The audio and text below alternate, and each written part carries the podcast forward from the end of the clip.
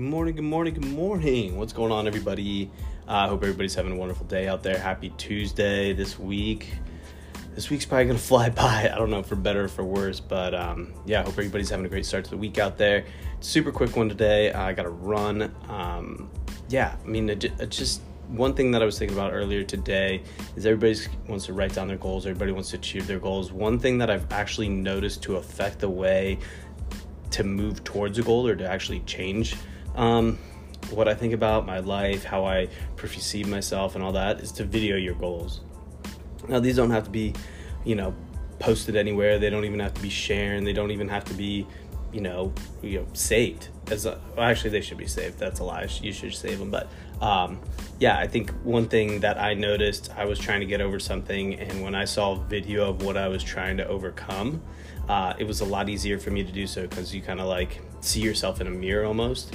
Uh, similar to how the thing, or similar to how I do this podcast. Um, you know, it's one thing to do just a podcast auditorially, it's another thing just to do it written. But if you actually do a video and you can look at yourself in the camera, you can look at yourself in the mirror and uh, and see what's going on and see how it's could be affecting you or see how it could be changing you. I think it's a lot more powerful than just writing it down. So um, that's something that I'm going to start implementing here soon. Uh, like I said, probably won't share, uh, probably won't tell anybody or, or uh, you know, sharing that, but you know, just start videoing your goals, start videoing yourself saying your goals, start envisioning yourself in five years, um, start, start, uh, not just writing them down, but start telling yourself in a camera, you know, what you want to achieve.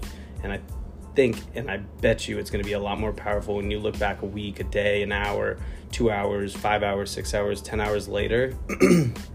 it's going to be a lot more powerful than than you just writing it down if you have issues with you know actionable items that you write down. So um, for me that's going to be super beneficial and i'm looking forward to starting that. I mean that's kind of how i started this podcast from the very beginning was recording podcasts and not putting them out to anybody not doing anything but just kind of figuring out how to do it what to do you know not really telling telling anybody that i was doing it.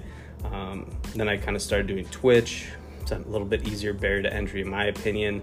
And then um, that's when i kind of started to move into podcasts live videos on youtube and uh, you know recording episodes and telling people that i'm actually recording episodes. So yeah i mean i think just more important is just to get out and do just get out and do something towards your goal whether that's whether that is videos whether that is you know blog posts or whether that is you know writing stuff down. But but give video a try. Give video um, a try when it comes to goal setting. I think it could be very powerful in the way that uh, you go about achieving. So uh, that's it for today's episode. Got to run off to work. Hope everybody has a wonderful day and absolutely crush, crush, crush, crush your Tuesday. Uh, it's going to be an absolute beautiful day. Have a wonderful one. See ya.